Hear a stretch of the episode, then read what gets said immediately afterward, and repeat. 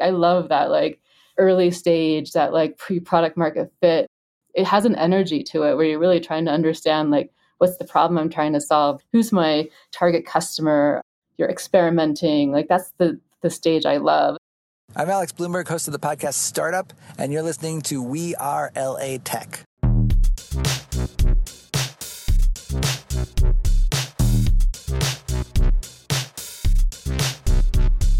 My name is Espree Devora, born and raised LA, and I created We Are LA Tech in 2012 to unify the community. Podcast launched in 2014, continuing to help people find the best talent, to connect with each other, to form awesome relationships. So proud of this show. Enjoy. Today's We Are LA Tech episode shout out goes to Chris Miles. Chris Miles, thank you for being such a long-time member of the We Are LA Tech community and just championing everything that we do. Really appreciate you. Be sure to say hello to Chris on Twitter at Miles Next Door. That's M I L E S N E X T D O O R. Miles Next Door. Let Chris know you found him via We Are LA Tech.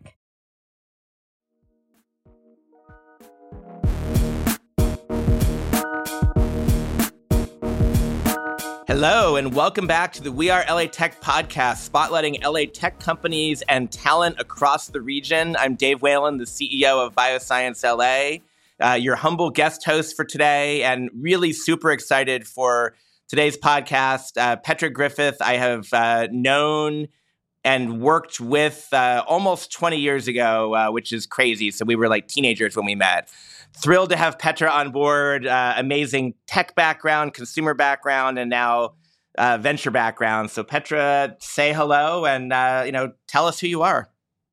Awesome, thank you, Dave. Really excited to be here, and it's fun to do it with someone um, who knows a lot about me and has known me for a long time. My current role is I, I run a venture fund called Wedbush Ventures. Um, I founded the fund in uh, March of 2020, right before, unbeknownst to me, right before the pandemic started. So I, I learned venture, so to speak, in a in a time when everything was on Zoom, and I got very used to the, uh, you know, back to back to back Zoom calls, which was actually quite efficient. Um, but you know, the, the the journey to venture was, you know, as most journeys to venture are, not necessarily direct, which makes it you know fun and unique. And yeah, I've been in LA now for almost 20 years. Um, when we first met, you helped me land my first job in LA, kind of got me out of tech very briefly, but quickly re entered tech. Even though I've worked a lot for Bay Area based companies while I've been down in LA, I've been, you know, in LA for, um, you know, most of most of my life, and it, even though is not where I'm from, um, so super passionate about the LA LA ecosystem, and particularly the LA tech ecosystem, and um, you know, love what what um, you guys are doing at We Are LA Tech, and you know, it's been a, been a big part of my career is is the uh, like just being you know helping to build out the LA Tech ecosystem, and that's why I'm also excited to be running a seed stage fund here in LA.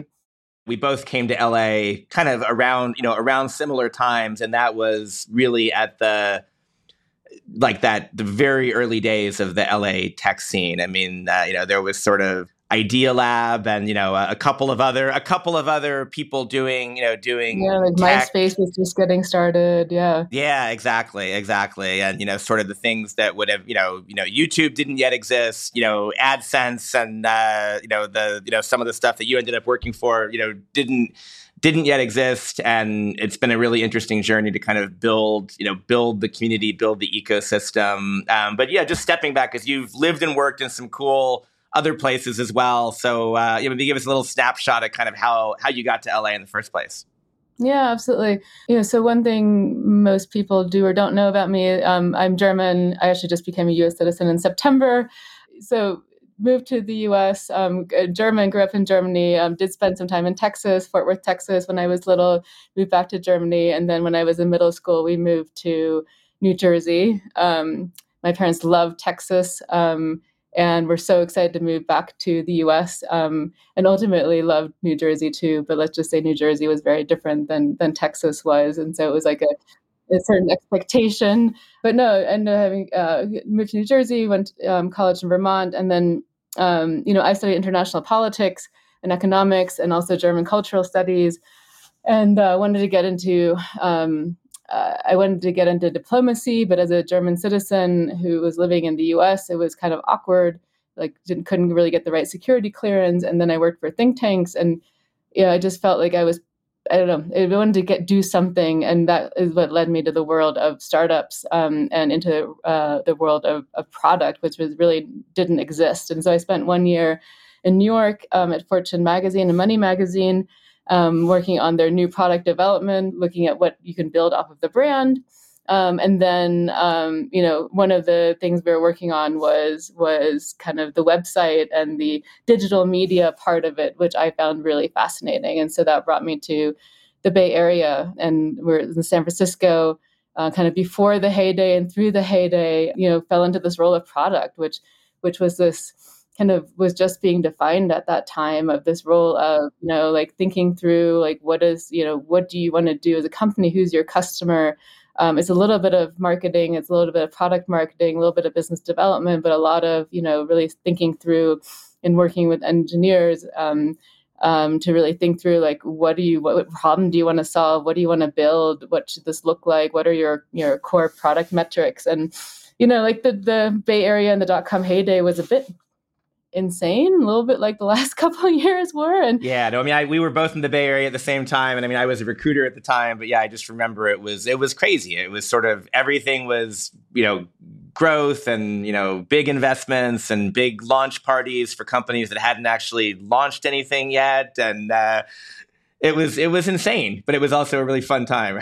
yeah, no, it was, and you know, I went through that time and I was like, you know, I enjoyed, I'm good at this, but it's also just like the fundamentals aren't there. And so I kind of wanted to put some structure around those, um, what I had learned. And, you know, it's uh, two things. So I went to business school in London and then we, my husband wanted to go to graduate school and, and um, in the US. And so we came back and he, he ended up going to UCLA for, for grad school which is how we ended up in LA. Uh, my husband's originally from LA, and and you know he didn't really have much of a desire to move back, and so we're like, okay, two years LA, and then we'll be gone. And and uh, 19, 20 years later, we're still here. Our connection was London Business School, and you know, fellow you know uh, fellow transfer or exchange exchange alum who uh, I knew had met you, and then uh, yeah, of course, uh, you know, Doug went to Anderson where I went, so lots of uh, you know lots of interesting overlapping connections with with all of that, and and I too thought I would uh, come to LA for two years of business school and then leave, and you know I'm now been here for 22 years, so uh, yeah, it's it's funny how LA just drags you in and uh, and keeps you you know and you know keeps changing but keeps you excited. Yeah, no, it's a unique place. It's super diverse, not just like from backgrounds, but like it's international. Um, it's lots of different industries. I think the one thing that that I didn't appreciate about the Bay Area as much, and I know the Bay Area is more diverse than tech, but tech just dominates uh, in the Bay Area.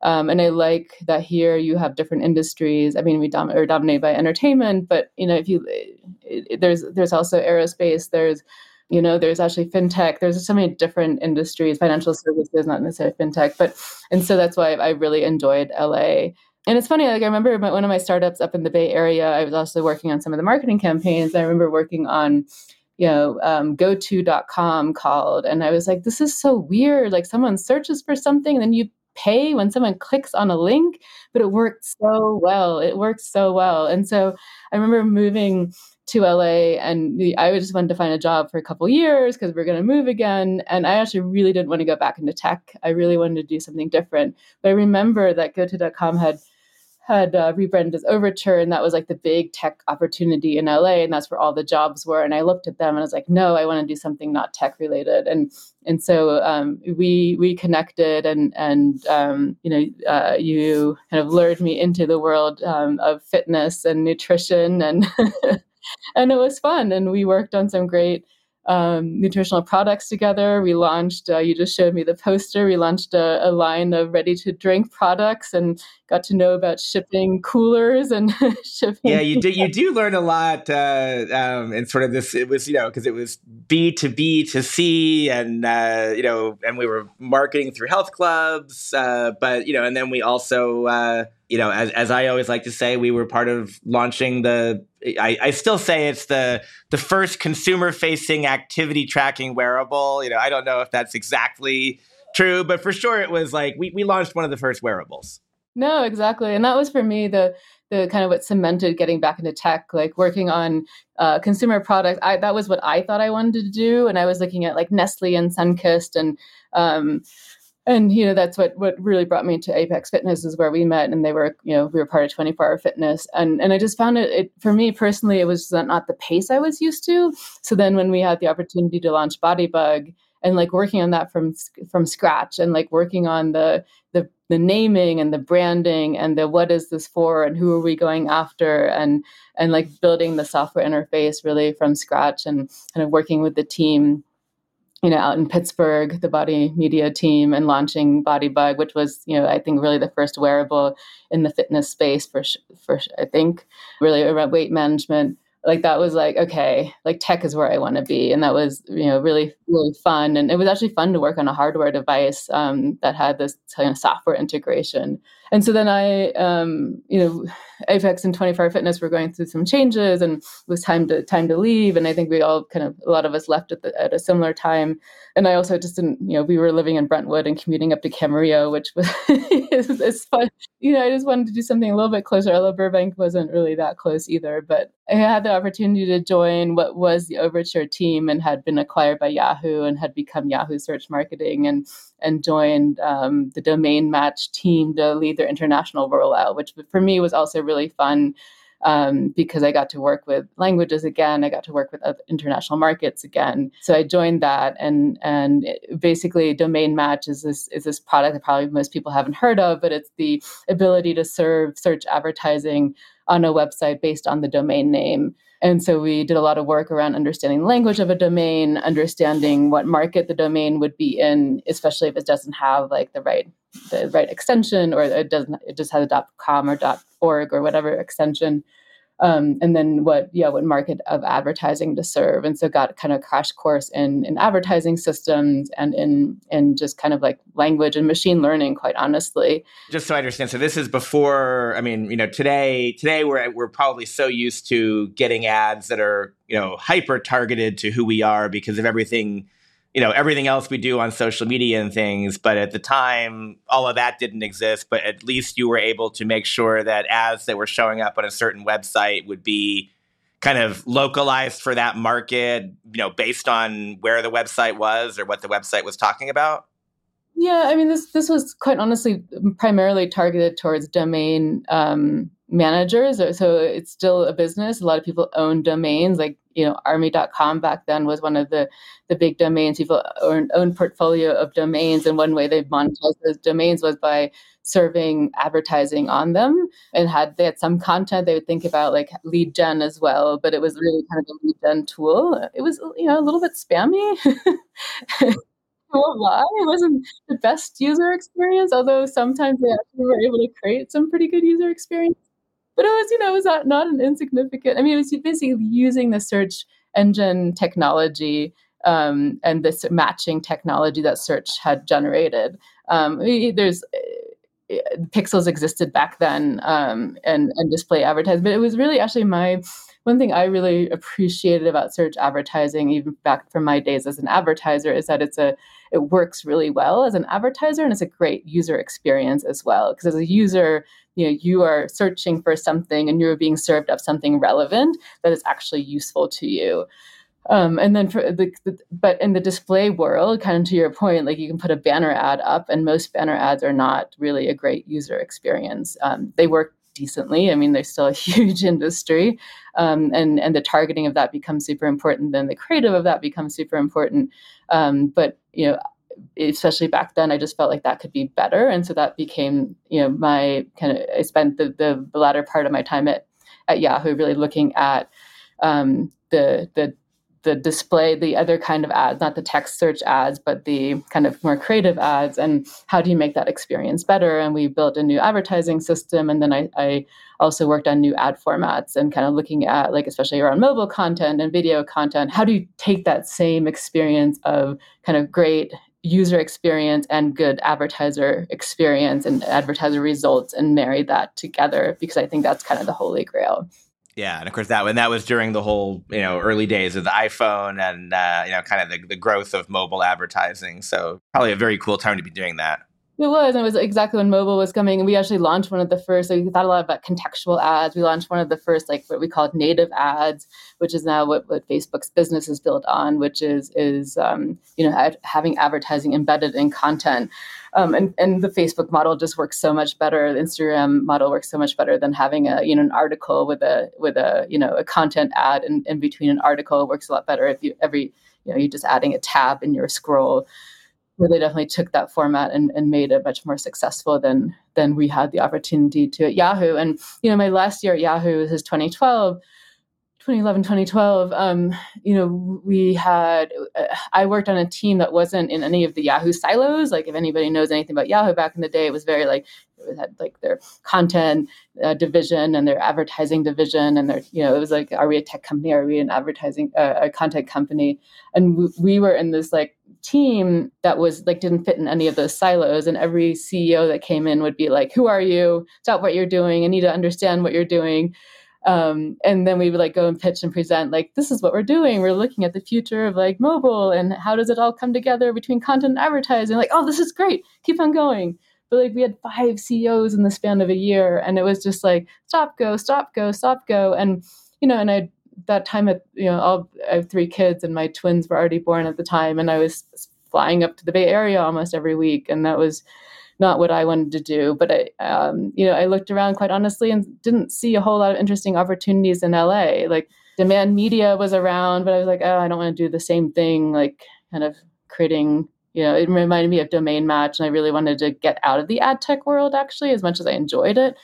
And there were just a lot of I don't know. There's like not that much as a product person, and there wasn't that much that was interesting. Like Yellow Pages was where a lot of Yahoo people ended up going, and and most like a lot so many of my friends have moved up to the bay area and i'm like no like i want to stay in la and and you know also having been in you know as, as both of us had been up in the bay area and been in la like there's some really positive things about la being different but there are a lot of benefits of the tech ecosystem in in the bay area and like how do we bring that here? And a lot of it starts with like that that like giving back and the alumni and and um, you know accelerators and creating these opportunities to like learn and fail and learn from people who've been successful. And um, and I could see that you know you had the Overture people who were who had left um, and who were some of starting new companies and you, the MySpace alumni and you kind of started to see like there were a couple of venture funds I mean probably more than a couple but it was like GRP which had just become Upfront and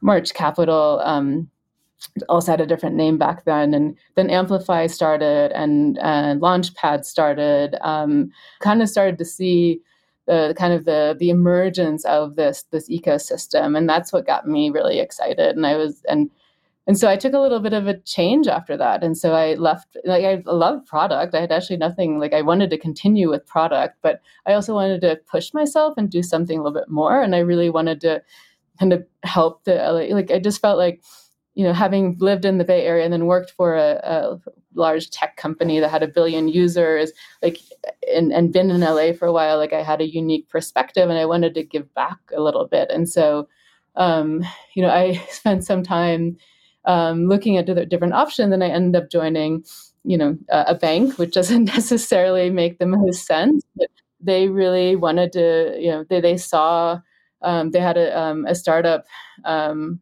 uh, LegalZoom, which had been a client in their previous bank, and they had started and were like this little. They always say this itty bitty, bitty little account, and um, you know they started raising funds, and they quickly became one of the largest deposit holders in the bank, and um, you know they're like this is interesting let's find some like we see this tech ecosystem kind of growing let's find some more startups you know startups you know tech um, you know, why don't you come help us set up a startup banking division? And so, you know, I did my research and and and they gave me, you know, budget to get the the division off the ground and and I took that that leap of faith and um and ended up in banking.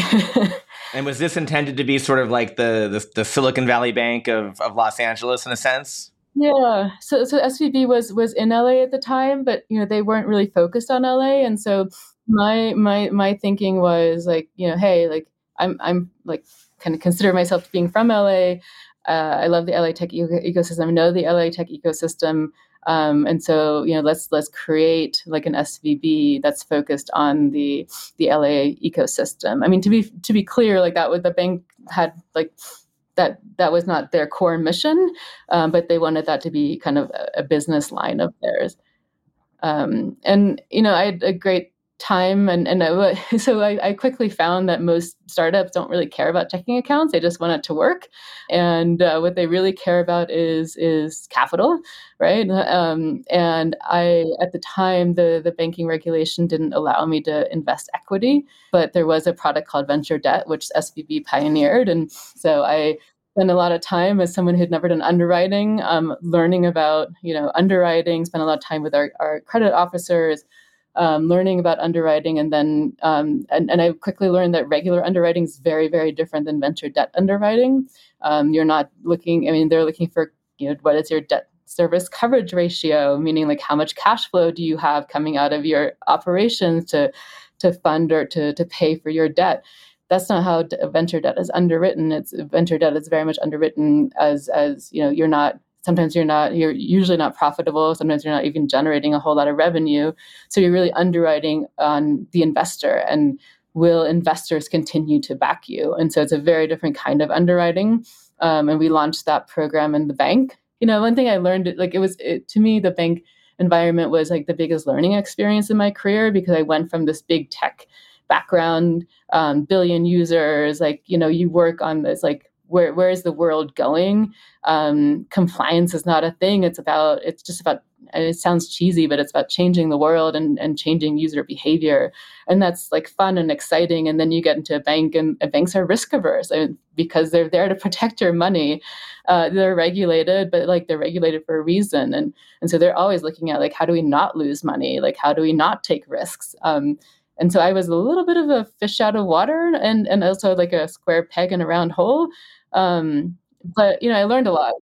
And it sounds like you, they, the bank wanted to do, wanted to like stretch those boundaries, but there's there's only so much they stretch, though, right? It's not, you know, a, a bank can't go into, like you're saying, can't, you know, can't be a a true investor, can't take, you know, risks beyond what the FDIC will allow or whatever, right? There's a lot of regulations behind all this. Yeah, it is, and it, I mean, I, I, will say, like, um, SVB specializes in this and and they've been doing it for a long time and and it's their DNA.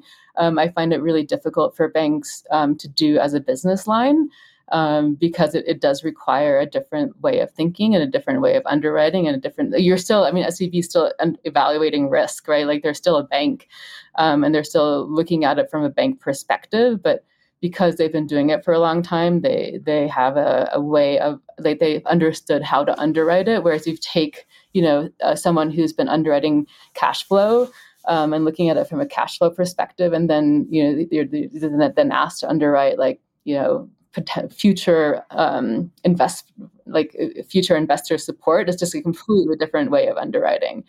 But I you know I did that for if you know ultimately was at the bank for four years, um, but found that it wasn't. I mean, the other thing that was really fun there is is is um, a lot of the marketplaces, um, the peer to peer lending programs were were getting started. So Lending Club and Prosper and Funding Circle, and um, it was really fun to be a like a tech product person in a bank at the time because like you know, I realized there were not very many people who understood tech and understood banking and regulations. And because I'd taken the time to like understand underwriting and, and, like I worked I mean I had to work with compliance I had to work with the underwriters to get all these programs set up and also learned you know like you, you want e-signatures you want digital workflows like all these things didn't really exist in in in regional and community banks at the time. Mobile banking was like a big new thing back then.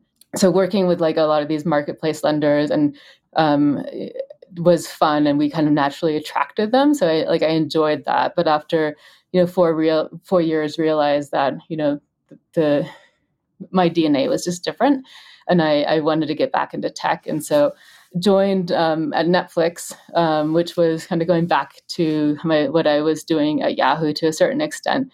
Um, they launched a product team here in LA, first first product team based out of LA. Um, so that was that was super, you know, super fun. And, and and I think you know what I learned in the bank was like translating, like and and I think like, like a lot of my background has been, and as a product person, you're constantly like listening, internalizing, and translating. Um, and you know maybe it's like the fact that I'm you know I'm German and I've always kind of lived in in you know I'm in Germany I'm German in the U.S. I'm American and kind of being able to kind of wear all those different hats and in finance and in the bank i was like the tech person and the like kind of bridging tech and finance and then at netflix the role was really looking a lot at content and, and tech and really being able to tell the tech story to content and, and vice versa understanding content to, to give that back as product requirements and, and new product strategy.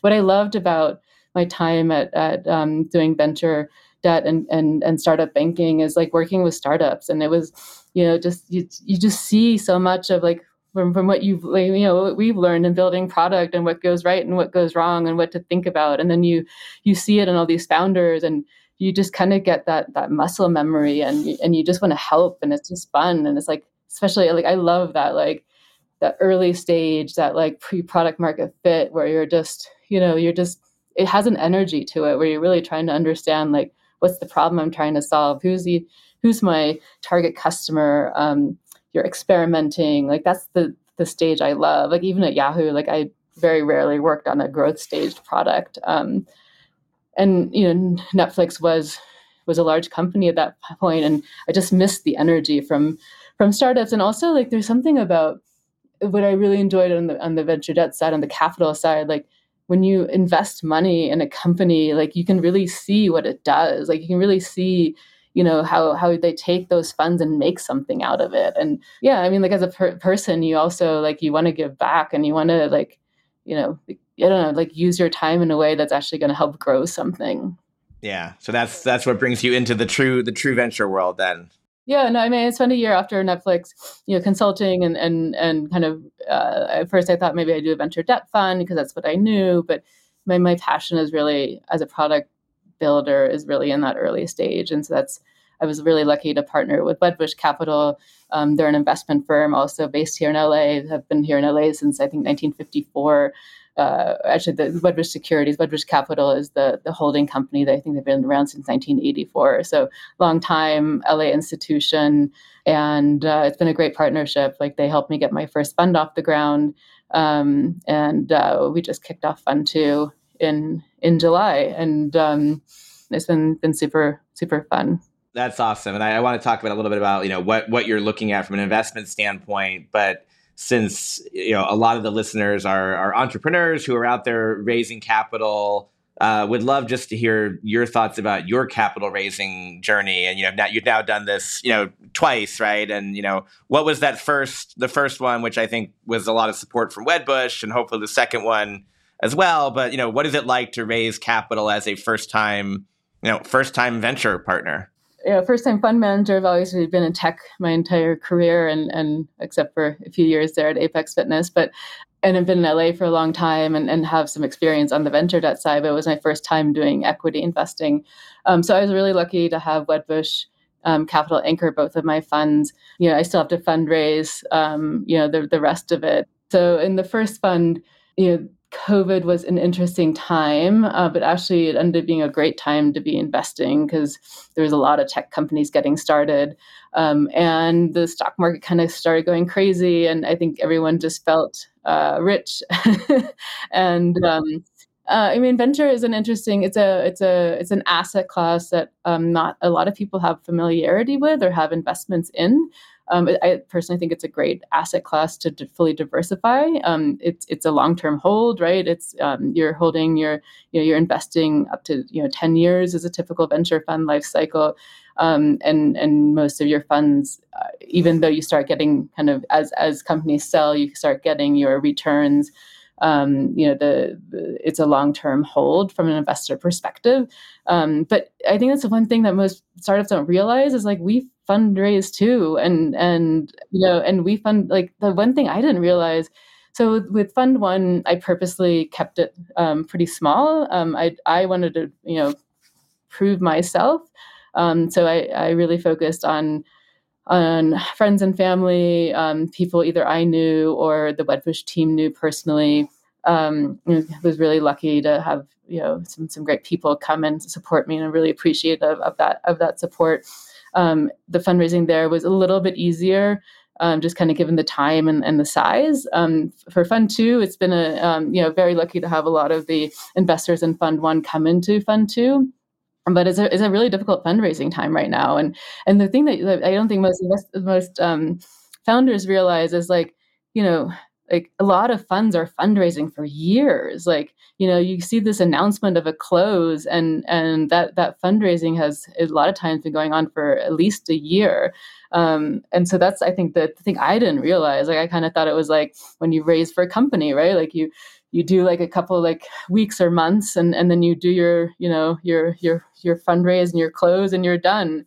Um, whereas like funds will have multiple closes and when by the time they announce they've a lot of times already like deployed half of the, what they've raised. Um, so yeah fundraising is is, is is an ongoing thing and um, and uh, yeah no it's it's like for for you know you are essentially uh, selling a commodity in some ways and i think that's what makes the fundraising for venture very different than a fundraising for a company. I mean the same thing it's about the team it's about your differentiation it's about your strategy.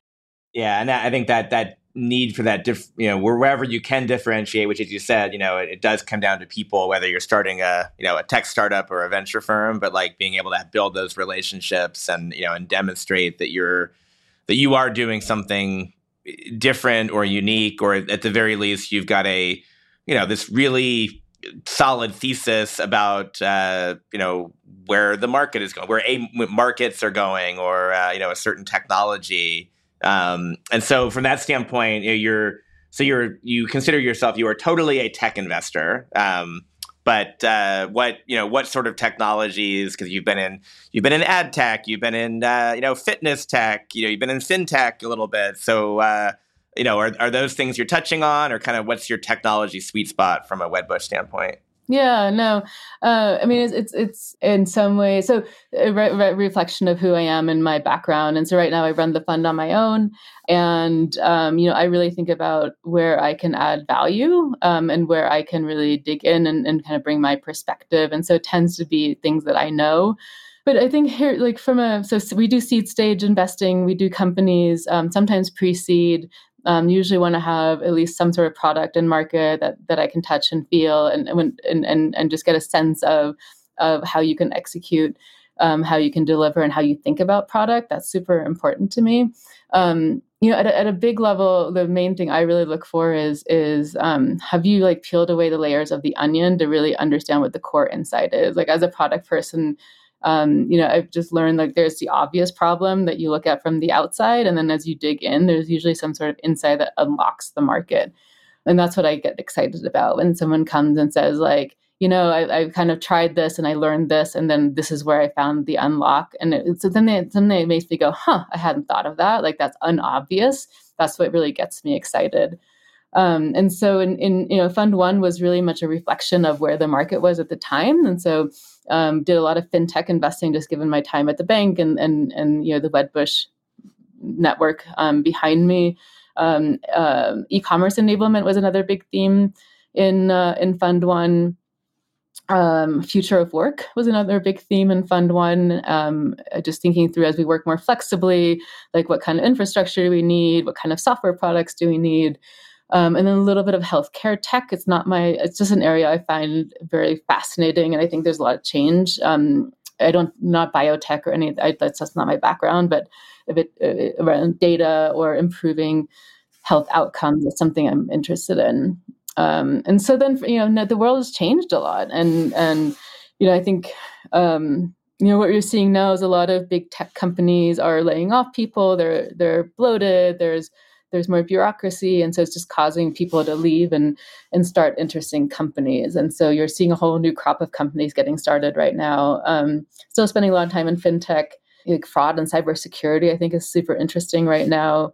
Low code no code is obviously still um, i mean gener- gen- generative ai is like the big buzzword right now. I don't like to be in too many like things that are too buzzy. It just it's a lot of hype and kind of like web3 was last year. Um, and still looking a lot at like e-commerce enablement I, I, I think there's still opportunities there but i also feel like um, we're going through a tough time right now. Like there was such an explosion of e-commerce um, in 2020, 2021, even you know, 2022 started leveling off. And I, I just think that's going to be a little bit more of a difficult market in the next couple of years.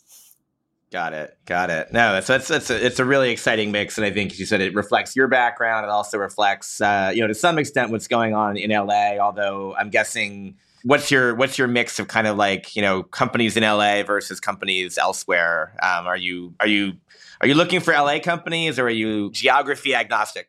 I'm passionate about the LA tech ecosystem. Um, uh, it's where my roots are. It's kind of I have a, a big preference for companies based in LA. Um, it's interesting during the pandemic when we could, you know, a lot of people weren't in LA even if they were based here, um, and we could do meetings anywhere.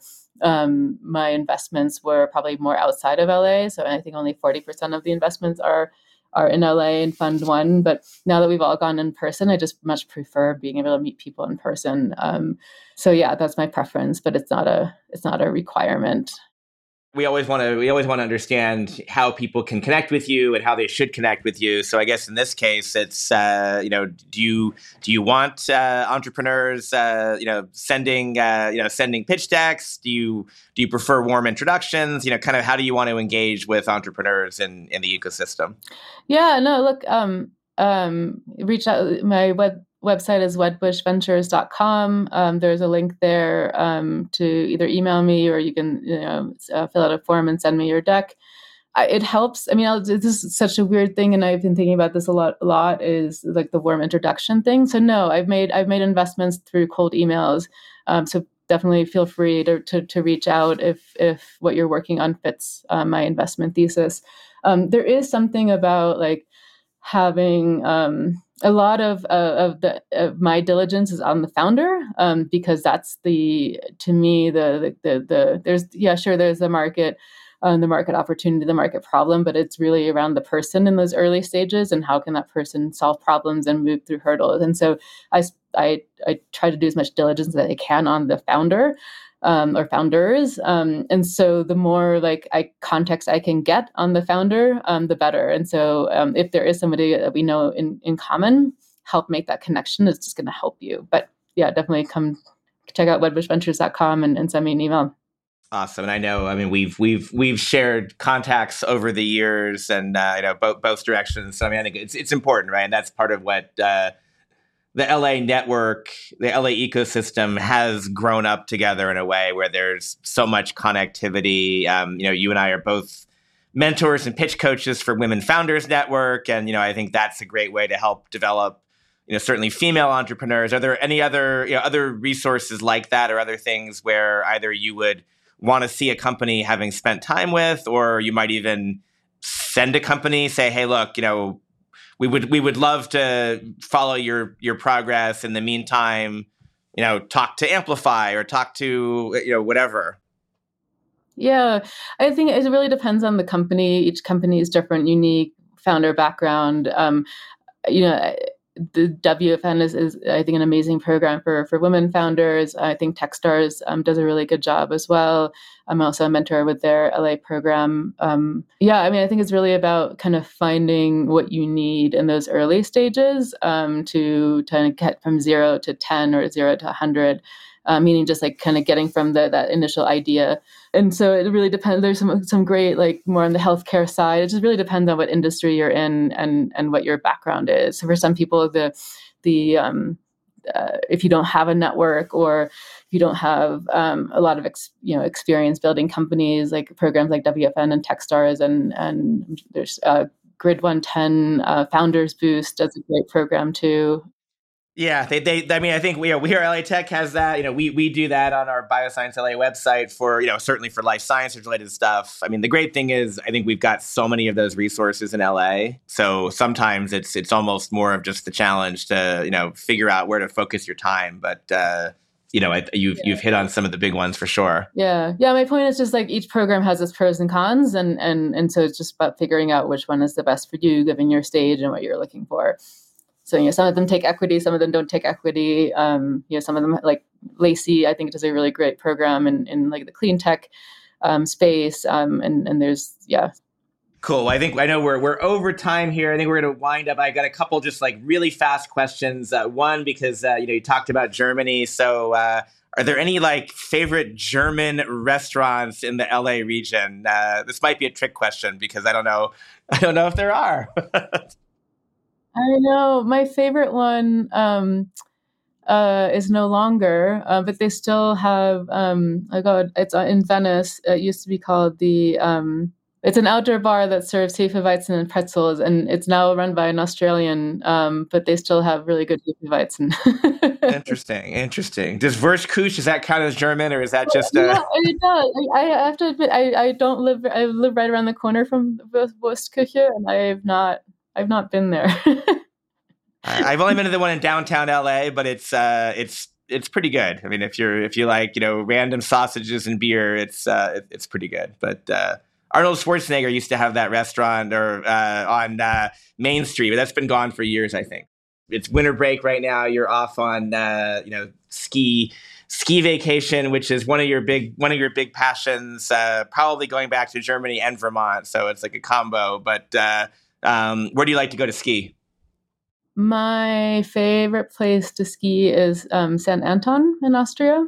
Um, it's just to me a great combination of great snow, great skiing, and just super fun vibe. The après ski, um, uh, just to me, it's the whole package.